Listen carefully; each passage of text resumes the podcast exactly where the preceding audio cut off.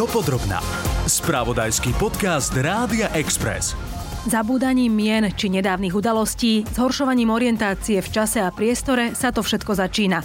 Alzheimerova choroba patrí medzi desať hlavných smrteľných ochorení a počty pacientov celosvetovo stúpajú. Doposiaľ sa na túto chorobu nenašiel liek, dajú sa teda len zmierňovať príznaky. Svitá však nádej v podobe vakcíny, ktorá sa vyvíja už niekoľko rokov a ktorá by spomalila progres ochorenia u ľudí, ktorí majú na Alzheimerovu chorobu nábeh. Potrvá však ešte roky, kým dôjde k jej schváleniu a uvedeniu na trh. V tejto časti podcastu Dopodrobna nám doktorka Mária Wirth zo Slovenskej Alzheimerovej spoločnosti preto povie aspoň niekoľko rád, ako chorobe predchádzať v mladšom veku a ako sa starať o seniorov, ktorých Alzheimer trápi. Profesor Stanislav Šutovský z Prvej neurologickej kliniky v Bratislave povie, ako pokročila za posledné roky liečba a či skutočne bude nádejou práve vyvíjajúca sa vakcína. Pri počúvaní vás víta Ľubica Janíková. V prípade Alzheimerovej choroby ide o nenávratné poškodenie mozgových buniek. Niektoré časti mozgu sa pri tomto ochorení doslova zmenšujú. Choroba sa však dá zachytiť včas. Podpredsedníčka Slovenskej Alzheimerovej spoločnosti doktorka Mária Wirth upozorňuje, že nejde len o chorobu, ktorá sa objavuje až vo vyššom seniorskom veku, ale postihuje aj mladších. Avšak vďaka pokročilej diagnostike ju dokážeme odhaliť včas.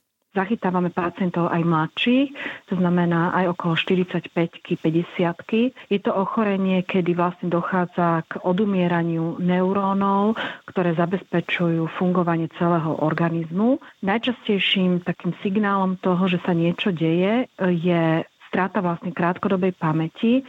To znamená, že človek z takej tej straty pamäti, ktorá je taká bežná, ktorá nás každodenne vlastne postretáva, začne byť problém v tom zmysle, že človeka to akoby limituje v tom každodenných činnostiach, starostlivosti o seba alebo tých každodenných úlohách, ktoré človek dennodenne musí vyriešiť. A väčšinou je to spojené aj s tým, že že vlastne sa mení trošku aj osobnosť toho človeka, pretože začína sám na sebe vnímať, že niečo nie je v poriadku a že vlastne uh, začne byť taký buď výbušnejší alebo veľmi tak prudko reaguje možno aj na nejaké malé upozornenia zo, zo svojho okolia, alebo na druhej strane je možné, že sa ten človek viacej vyhýba spoločnosti, uzatvára sa do seba, a to je vlastne aj preto, aby sa chránil pred ďalším neúspechom alebo nejakou konfrontáciou s vlastnou neschopnosťou. Čiže on už ako keby cíti tiež, že niečo sa deje, že nie je úplne áno, v, áno.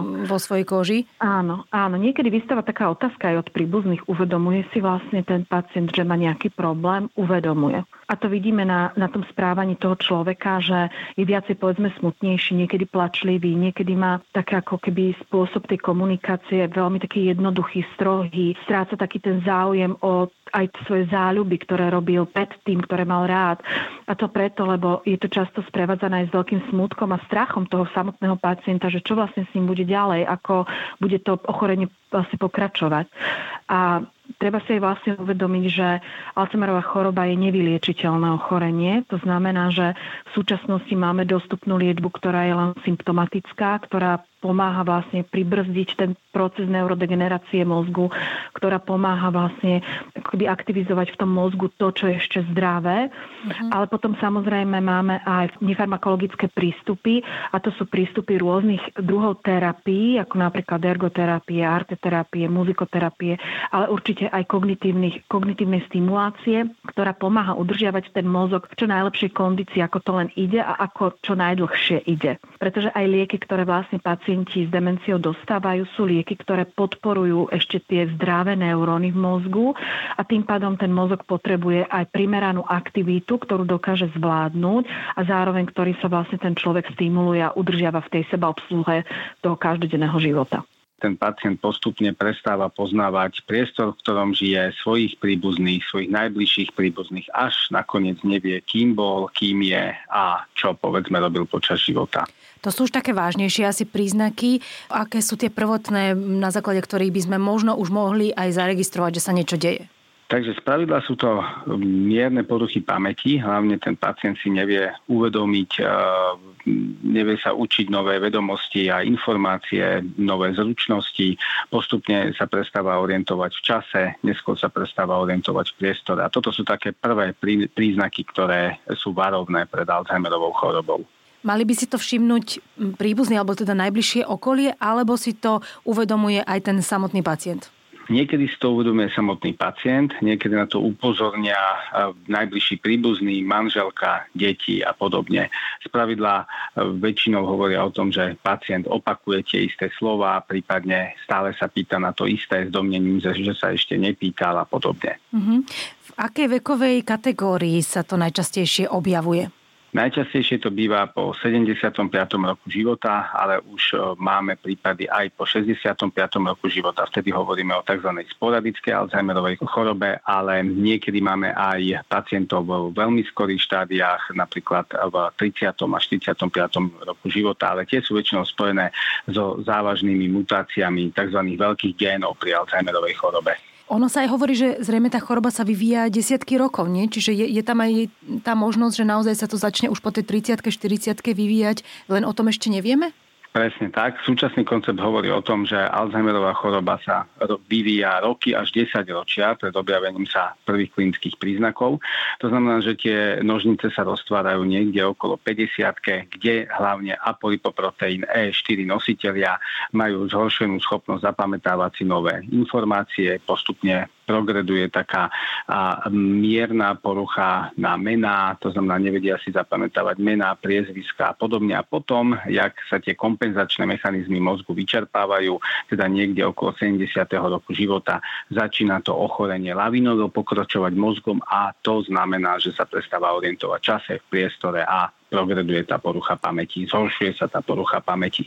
Je častý výskyt tohto ochorenia v populácii u nás na Slovensku? Áno, nerobila sa ešte epidemiologická štúdia na Slovensku, ale odhaduje sa v porovnaní s inými krajinami, ako s Českou republikou napríklad, že je približne šesťdesiat tisíc pacientov, ale hovorí sa, že vlastne nie je Alzheimerova choroba len ochorením pacienta, ale je to ochorením aj jeho vlastne sociálneho kruhu. To znamená, že o jedného pacienta sa minimálne starajú dvaja príbuzní a keď si zoberieme, že je to vlastne najčastejšia generácia, ktorá má od štyridsať do päťdesiat do šesťdesiat rokov, sú to ľudia, ktorí sú ešte v produktívnom veku, deti vlastne svojich rodičov, tak často to zasahuje celú rodinu, zasahuje to samozrejme aj pracovisko, kde ten človek pracuje, musí často byť na penkách, na očerkách s tým človekom.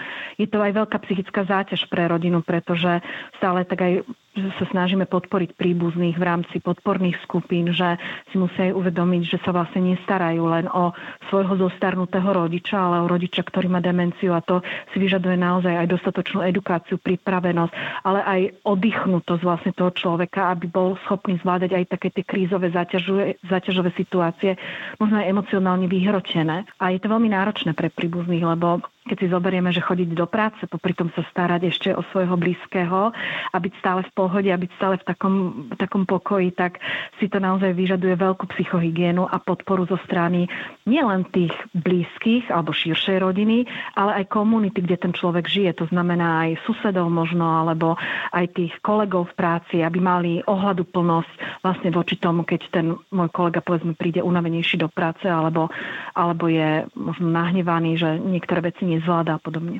Tak populácia na Slovensku starne a tým pádom sa zvyšuje incidencia aj prevalencia ochorení, ktoré sú typické pre vysoký vek, a to je Alzheimerová choroba.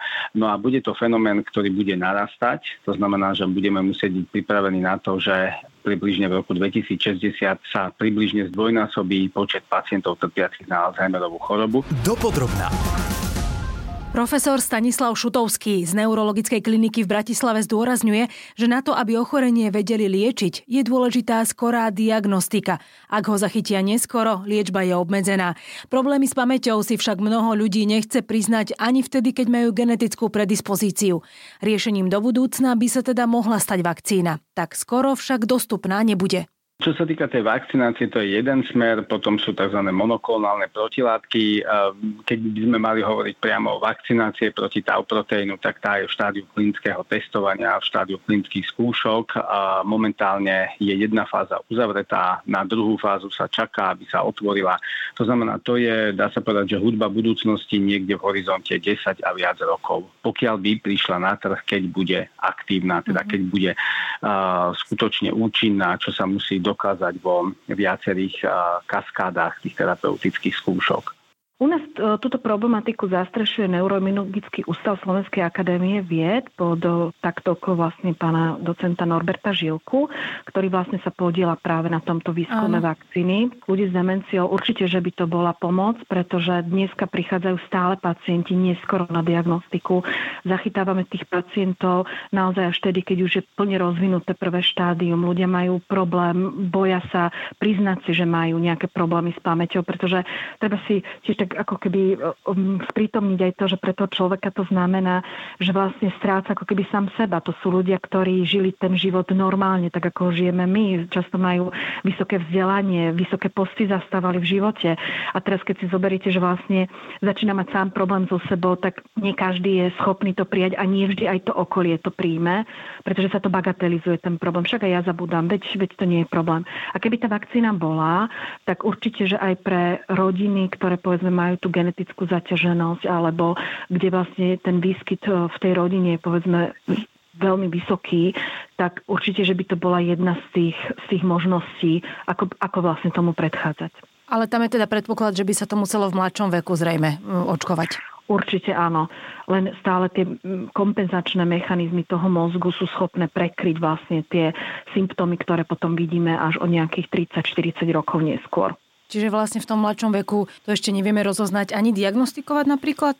Áno, dá, dá sa aj, sú na to už klinické vlastne vyšetrenia, na základe ktorých môžeme zistiť predispozíciu na toto ochorenie, kde sa vlastne zistujú látky v krvi a rôzne teda iné ešte em er ko alebo cé té čko, psychologické vyšetrenie, neurologické vyšetrenie, psychiatrické vyšetrenie, na základe ktorých sa potom stanoví to riziko vzniku mm-hmm. demencie, ale to ešte neznamená, že sa musí manifestovať vlastne do toho priameho ochorenia, ale môže byť takým ako keby takou bunkou, teraz to tak nazvem obrazne, vlastne v tom organizme a veľmi záleží potom aj o tej životosprávy a to nie len o strave a o aktívnom spôsobe života, ale aj o tom, ako nárabame s vlastným stresom, ako vieme vlastne s tou psychickou záťažou manipulovať, ako si ju vieme ustrážiť tak, aby sa nám žilo dobre a aby sa vlastne aj ten imunný systém v tom organizme ako keby nerozbehol a neuvoľnil vlastne to, to priebeh toho ochorenia.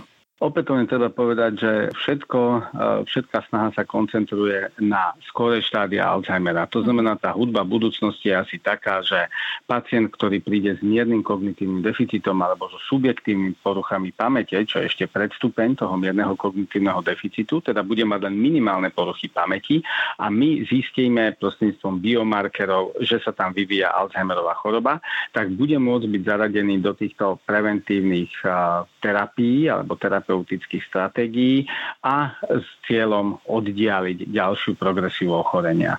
Dá sa povedať, že pokročila nejakým spôsobom trebárs aj samotná liečba pacientov, s ktorými sa vystretávate za to posledné desaťročie alebo za posledné roky? Posunulo sa to? Vieme už možno aspoň zlepšiť kvalitu života tým pacientom? Určite, posunulo sa to zásadne, mm-hmm. ale hlavne sa posunuli tie preventívne stratégie. Mm-hmm. A tá prevencia Alzheimerovej choroby spočíva v dostatku psychickej a fyzickej aktivity počas celého života, včetne sénia, kalorickú reštrikciu, no a suplementáciu vitamínmi optimálne v prírodnej forme a alternatívne v tabletkovej forme. Čiže to je také odporúčanie už možno aj pre tých tridsiatnikov? Je to odporúčanie pre tridsiatnikov, štyridsiatnikov, päťdesiatnikov, to znamená ten zdravý životný štýl, hlavne fyzická aktivita, tie sú skutočne na úrovni terapie.